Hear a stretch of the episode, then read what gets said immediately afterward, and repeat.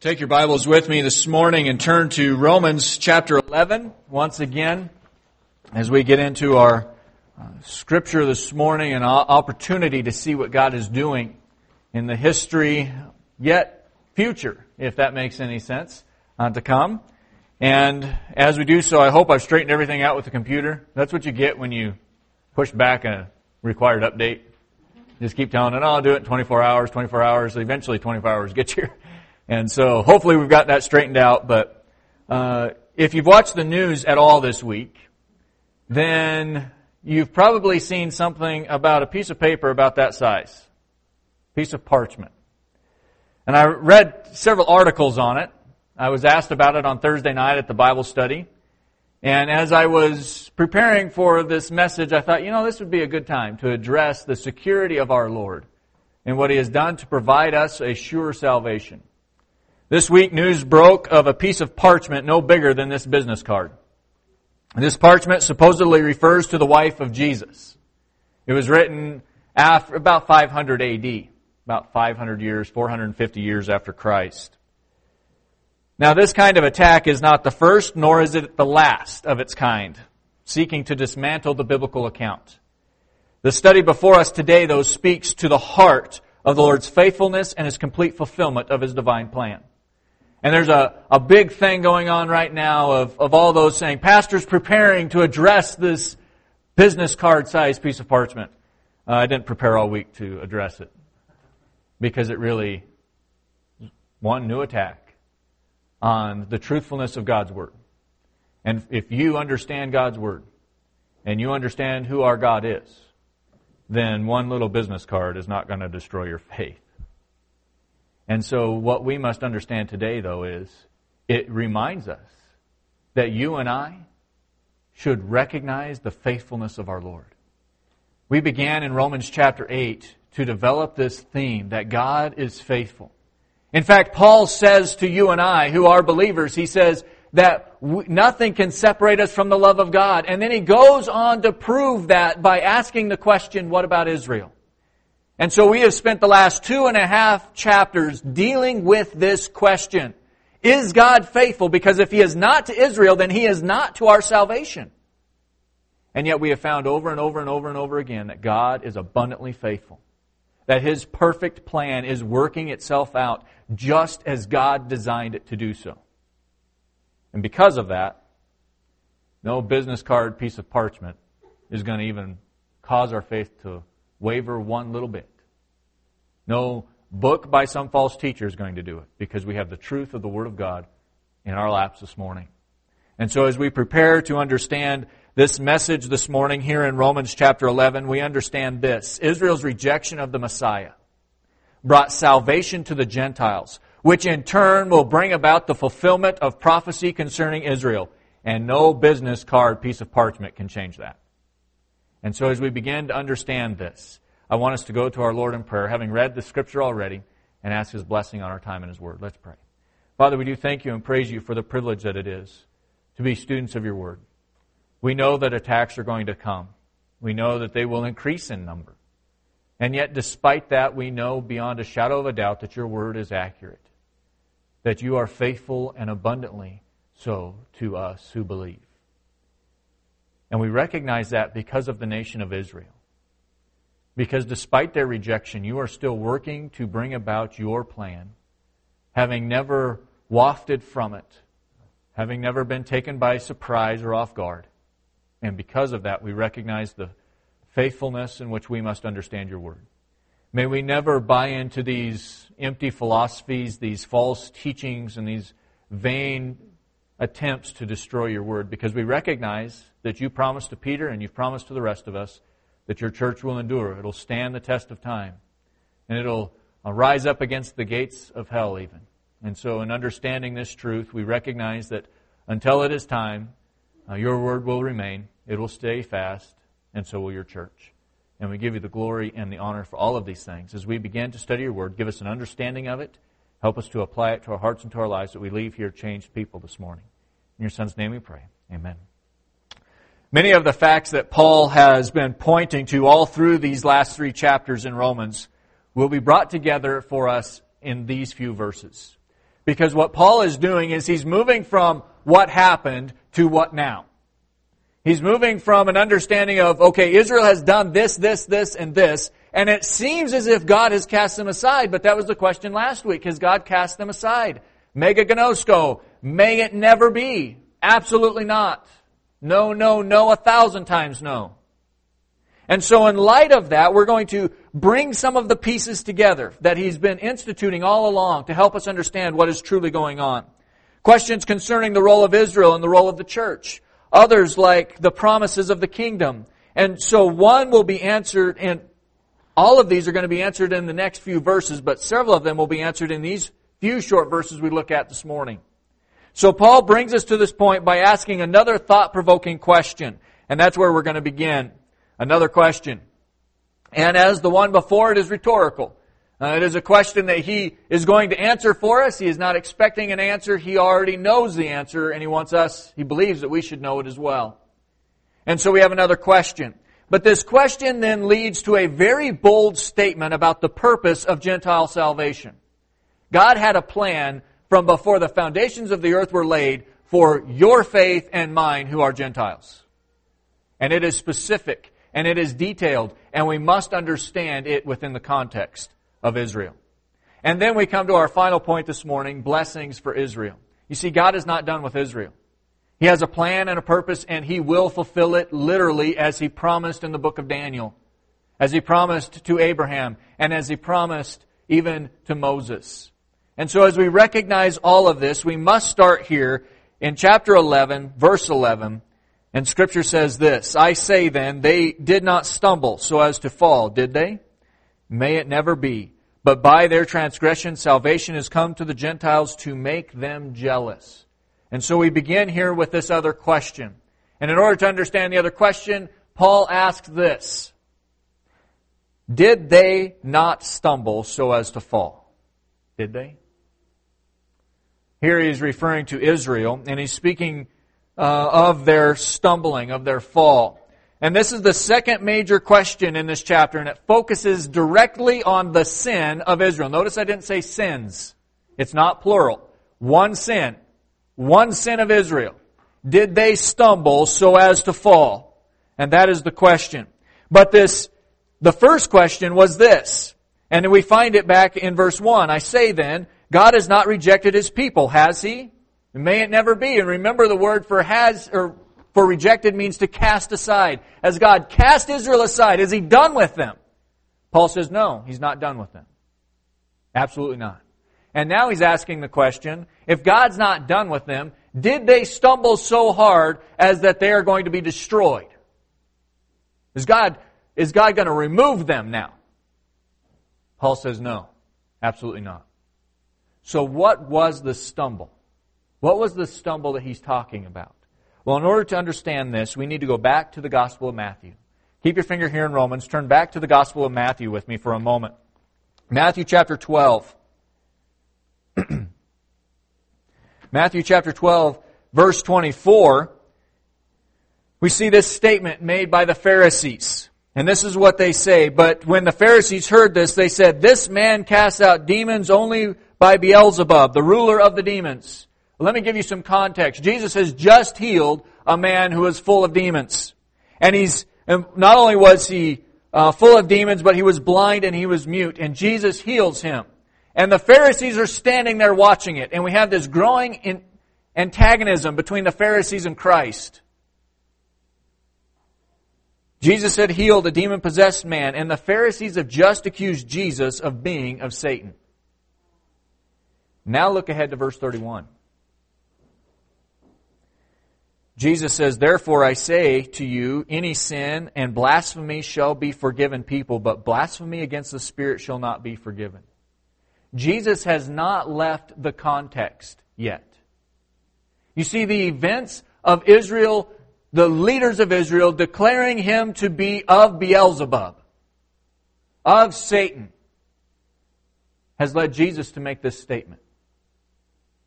And in fact, it is so dramatic that by the time we get into chapter 13, notice verses 10 through 11 of chapter 13 of Matthew's Gospel.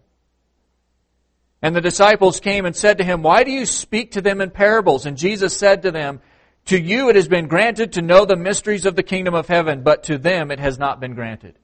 You know what the disciples asked? This is amazing. The disciples asked Jesus in chapter 13, Jesus, why have you changed your message? Before it was so clear. You were speaking so clearly. Now you're speaking in parables. What changed? Well, let me ask you what changed. What changed was Israel has rejected their Messiah.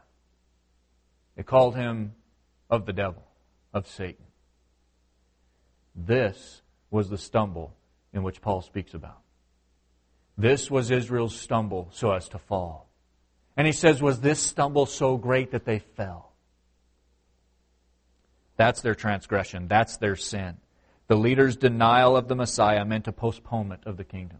When we look at the first 12 chapters of the book of Matthew, Jesus is there offering the kingdom of God, the kingdom of the Messiah. And Israel rejects it. And because of that, God knew that that was going to happen, and because of that, there is a postponement of the kingdom. This is the background to Paul's question in Romans chapter 11. Because in Romans chapter 11, the kingdom is nowhere to be seen. Israel is still not been brought in, and Israel is, and the, the Gentiles are asking, is Israel done? Are they done with them then? Has Israel been removed? The word for fall in verse 11 means to fall to destruction or to be destroyed. So the question is, as Israel stumbled to the point of destruction? And Paul's question is, since Israel has rejected the Messiah and since they have not been cast off, have they fallen away to the point that they will be destroyed? His answer is as, is, as it was before. Me genoito. May it never be. Absolutely not. Paul uses the strongest terms possible for you and I to understand that Israel has not lost their place in God's program. Instead, Paul reveals that the Lord's plan is being played out exactly as he had planned it long ago. And he does so over the next few verses, and we're going to see some of that. But it starts here with Israel's transgression. Notice here in the middle of verse 11 says, I say then, they did not stumble so as to fall. Did they? May it never be, but by their transgression. So the moment that Israel rejected the Messiah, the moment that Israel did not accept the kingdom, which was part of God's plan all along, God knew that this was going to take place. Israel's transgression brings something to you and I, who are Gentiles. Because Israel rejected the Messiah, Notice what it says salvation has come to the Gentiles. Out of all the times Israel has turned their back on God, you would expect this word to be plural transgressions. Israel's turned their back, they've rejected God, they've rejected God. You read through the Old Testament, time and time, you read through the book of Judges, time and time and time and time again, Israel rejects God. But it is singular, pointing to the one event, one sin that is in mind.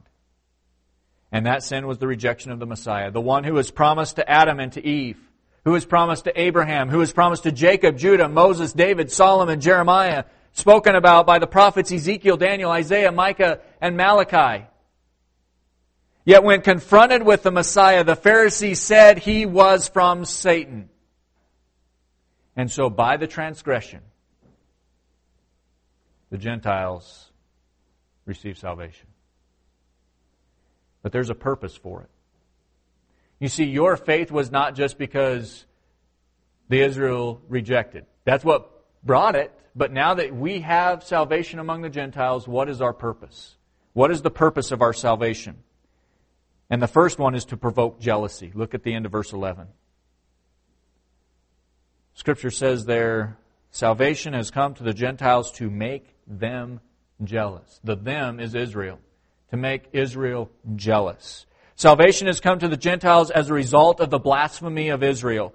But just because salvation has come to the Gentiles does not mean that God has destined the people of Israel to destruction or obscurity. In chapter 9, verse 19, a purpose for the Gentile salvation was introduced to our thinking. And we looked at it first then. Moses, from Deuteronomy chapter 30, promises that a nation would rise that is not a nation who would make the people of Israel jealous. Paul now takes that theme that was established then and begins to develop it. And he begins to expand on it. One of the reasons for Gentile salvation is to make Israel jealous. One of the primary means in this age of Jews coming to Christ is the Gentiles that they see displaying true biblical faith in the Messiah. I want to ask you a question. How have we done with that? How have we done with that?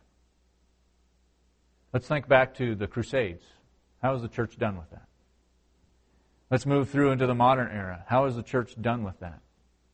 You see, one of the dangers of replacement theology is that we begin to look at Israel as a thorn in our side. But we cannot. We cannot. Because God is not done with Israel. Our job is to make Israel jealous that they should accept Jesus as their Savior. This is what Paul's heart's desire is that he began with in chapter 10. He said, My heart's desire is that the people of Israel come to know Christ as Savior. That's what motivated his ministry, even though he was an apostle to the Gentiles. One of the primary means of Jews coming to Christ is that they see Christ in you. And by the way, that's not the only people group that comes to know Christ because of your difference. The question is, are you living Christ-like in a world around you that does not look like Christ at all? Or are you looking more like the world? The only way they know you're a Christian is because they see your car parked out here on Sunday morning. I hope none of us have that could be said of us. I hope none of us would be said, yeah, they're a Christian, they go to that church, and, and I know that because I see their car every once in a while in the parking lot. You know, Paul is making a drastic statement. The purpose of your salvation is so that you live it out, so that the Jews would understand that their Messiah has been rejected and come to the Gentiles. So we have one responsibility to provoke to jealousy. But then we also have the reminder that there's a promise of the future. Look at verse 12. Says, Now if their transgression is riches for the world and their failure is riches for the Gentiles, how much more will their fulfillment be? Paul puts some pieces together for us. God's plan all along was that Israel was going to reject the Messiah.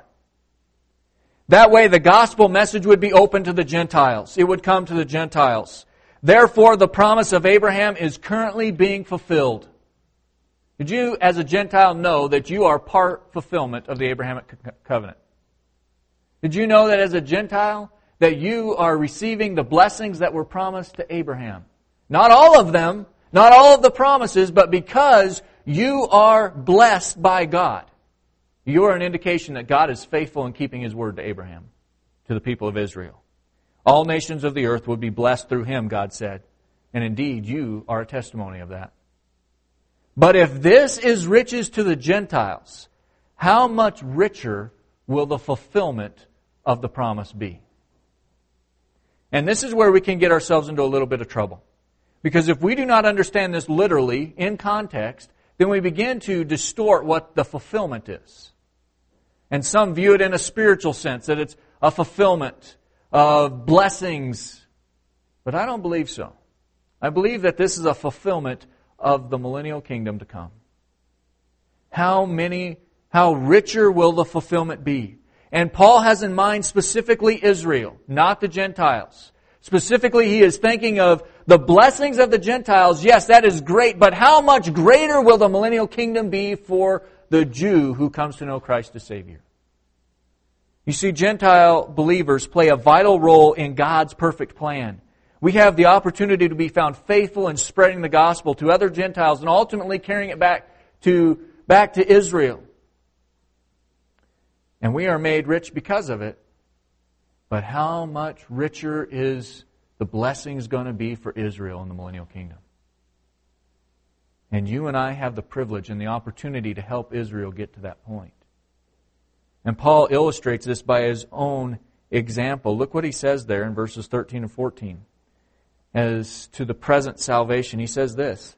He says, But I am speaking to you who are Gentiles, inasmuch as I am an apostle of Gentiles, I magnify my ministry if somehow I might move to jealousy my fellow countrymen and save some of them. You see, we see Paul's heart again. From chapter 10, verse 1, we notice Paul's heart is for the lost of Israel. He prays that they might come to know Christ as Savior.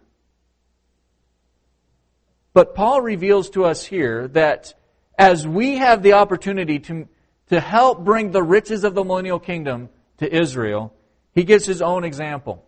Paul was an apostle to the Gentiles. He was the main emphasis in taking the gospel to the remotest parts of the earth. In fact, if it were not for Paul, very likely you and I would not have the gospel preached to us today. But Paul says this that he magnifies his ministry. What does he mean by magnifying his ministry? What he is saying is that he honors his calling in the faithful and earnest fulfillment of his duties. Notice the context. If somehow I might move to jealousy my fellow countrymen and save some of them. Paul says, I fulfill my ministry. I bring honor to the ministry, to the calling that God has given to me if I see some come to Christ. Specifically, Israel. But he knows that by faithfully doing his duty, the Lord will bring about the jealousy of Israel. You see, Paul puts all of this together for us. He says, Gentile believers, because remember, that's who he's writing to in Rome. Gentile believers, if you will reach out for the gospel message among other Gentiles, and when you have the chance, reach out to the Jews, but make sure you live Christ to them then you magnify the calling that you have. You do honor to the fulfillment of your duties in Christ if you live in such a manner. The Lord may not call you to Jerusalem or New York to minister among the Jews or Kansas City to minister among the Jews, but He did call you to share the gospel. Each and every single one of us in this room. The if statements in this passage are not conditional. They are emphatic, and it is better to say since. Notice what I mean here. Look there at verse 14. If somehow I might move to jealousy my fellow countrymen and save some of them. What he's saying is, since by fulfilling my job, by doing what I'm supposed to do, I have the privilege of participating in Israel coming to know Christ as Savior. You see, Paul understood that by doing as the Lord directed, the remnant of Israel would be moved to jealousy and believe in Christ as their Savior. So, Gentile, are you doing your part to reach the small corner of your world where you are at? But now we move into blessings. Let's make sure we keep this within Israel's realm. Verse 15 says this For if their rejection is the reconciliation of the world, what will their acceptance be but life from the dead. Paul lays out the plan of God for us in this last verse that we're going to consider this morning. Here's the plan. This is how it works. Israel was going to reject their Messiah. They were going to cast away their Messiah. But that rejection brought Gentile reconciliation.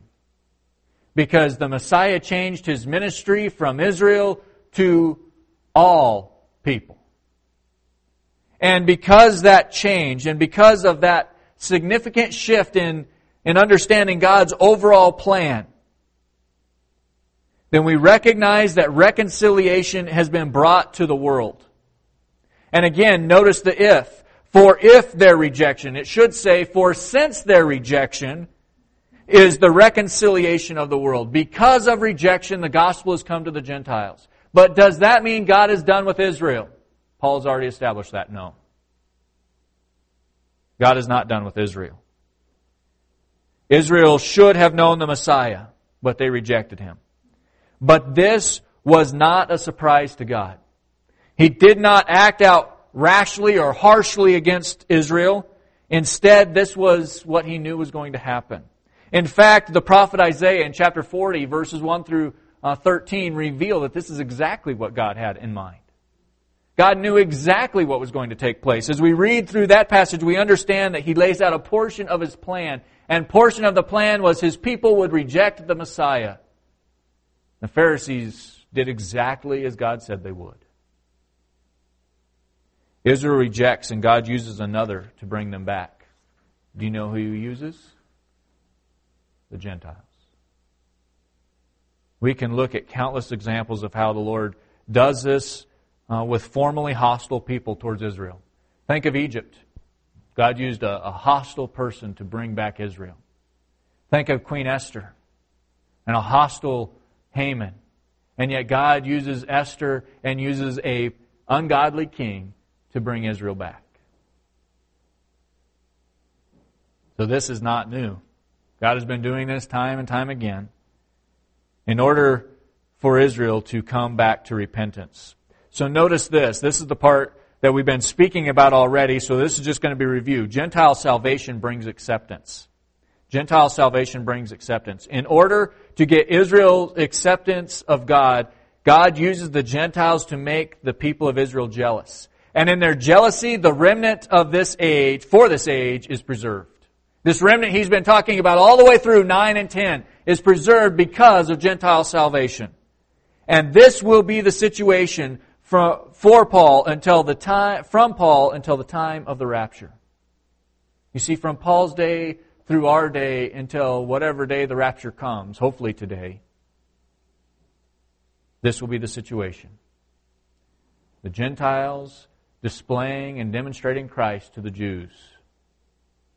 The truth of Gentile salvation will be the vehicle that the Lord uses to preserve his people. But acceptance brings blessing. Acceptance brings blessing. Notice what he says there at the end of verse 15. Uh, we'll read all of it. For if their rejection is the reconciliation of the world, that is Gentile salvation, what will their acceptance be but life from the dead? Paul introduces a theme in which he's about to expound dramatically on in the closing verses of this chapter. Israel, as a nation, will be brought from life or from death to life. Israel as a nation. Their acceptance will be life from the dead. The result of Gentile salvation, bringing Israel to the place of acceptance, will bring blessings to Israel and to the Gentiles. Author Arnold Fruchtenbaum says, if the Gentiles have received this much blessing by virtue of Israel's stumbling, just think how much more blessing the Gentiles will have when Israel is saved. This will lead to the second coming and the establishment of the kingdom. This is why Paul labored so hard among the Gentiles. In this way, even more Jews will be provoked to jealousy and believe, and this in turn will mean even more blessings for the people of Israel and for the Gentiles. We must remember that redemption is only one part of God's overall purpose to bring glory to Himself. God's purpose is not the redemptive plan. That's part of it, but that's not all of it. If we faithfully understand that God's overall purpose is to establish glory for Himself, that truth, if we understand it, we will understand that the Lord's plan is not completed with the Gentiles. Salvation was not the end. Salvation was not the end of God's program. The full promises kept made to Israel is. The security of our hope and salvation rests not on the rash, hasty being who was retaliating against Israel, but on the omniscient God of all creation, who works according to his purposes to reveal his glory. It is this truth that should be reflected in our lives on a day to day basis. If you, believer, are secure in your salvation, should you not live it out on the streets? Paul is about to say this to you and to I or to myself in verse 12 or chapter 12. Therefore I urge you, brethren, by the mercies of God, to present your bodies a living and holy sacrifice, acceptable to God, which is your spiritual service of worship. Why does Paul put that at the end of Israelology? The three chapters on the study of Israel. Why? because he began the study asking this if God, or if we can be found faithful in the salvation offered to us by our Lord, then what about Israel? What happened to them? Having answered that, that Israel is secure in their promises to come, Paul now says, Therefore, brethren, I urge you by the mercies of God to present your bodies as living sacrifices. Your job and mine is to live lives that reflect our Messiah. If the Gentile believer is to make the Jewish unbeliever jealous, we must be willing to wear our faith and to put words to our faith when the opportunity arises. You see, you can't just live your faith and accept, come to the realization that, you know what? Everybody's going to come to know Jesus as Savior because I'm such a happy person. I don't cuss. I don't uh, do all these things. You know what? They're not going to come to know Christ as Savior. They're going to think you're weird, but they're not going to come to know Christ as Savior. You know what they need? They need your actions backed up with your words. They need to know. They need to be told. So if the Gentile believers to make the Jewish unbeliever jealous, we must be willing to wear our faith and to put words to our faith when the opportunity arises. The question then becomes, since we are secure in our salvation, since nothing can separate us from the love of Christ, and since God works together all things for the good of those who love Him and are called according to His purposes, Romans chapter 8, then are you different from the lost world around you? Do you believe that nothing can separate you? Have you seen enough proof of Israel to know that God is not done with Israel, that He still has a plan and a purpose for Israel? If so, are you different from the world around you? Or do you, as they, resort to losing it when things don't go your way? Do you resort to gossip when someone doesn't do what you want them to do? Do you resort to cursing when things are not quite the way you believe they should be? How will they know if your actions and words spell no difference than the unbeliever? How will they know? You see, that is what Paul is getting to. And he's using Israel to challenge the Gentiles to live Christ likeness in this age. Because this age is short. And God's plan is not over. There is more to come. And because those things are true, you and I should live differently.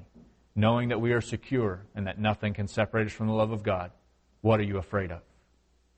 What's stopping you? What's preventing you? That's where Paul is moving us.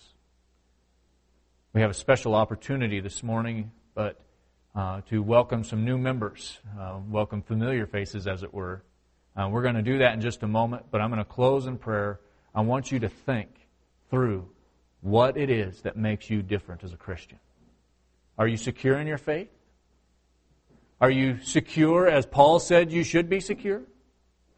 And if so, why isn't that transcending into actions and into words? Let's pray. Father, we do thank you and praise you for the privilege that it is to see the security that we have as Gentiles. We know our job is not done just because salvation has come to us. And we praise you and thank you for the privilege that you have given to us as Gentiles to make Israel jealous. Lord, I pray that we do not take this lightly. I pray that we do not um, just fade into oblivion, forgetting our role and our task. Make us bold about sharing our faith, whether it's to Jew or to Gentile. May we be willing and able to live out our faith and to put words to give a defense for what we believe. And may your name be glorified in all these things. We praise you for the security that Paul is revealing to us. And in doing so, revealing that you have not abandoned your people Israel, that you have a plan and a purpose for them. And that plan and purpose involves our faithfulness as Gentile believers in this age. Lord, I praise you that you have seen fit to use us. Lord, see fit to change our lives because of this message, that we would walk out of here different today than we walked in. And may your name be glorified in it. In your son's name we pray. Amen.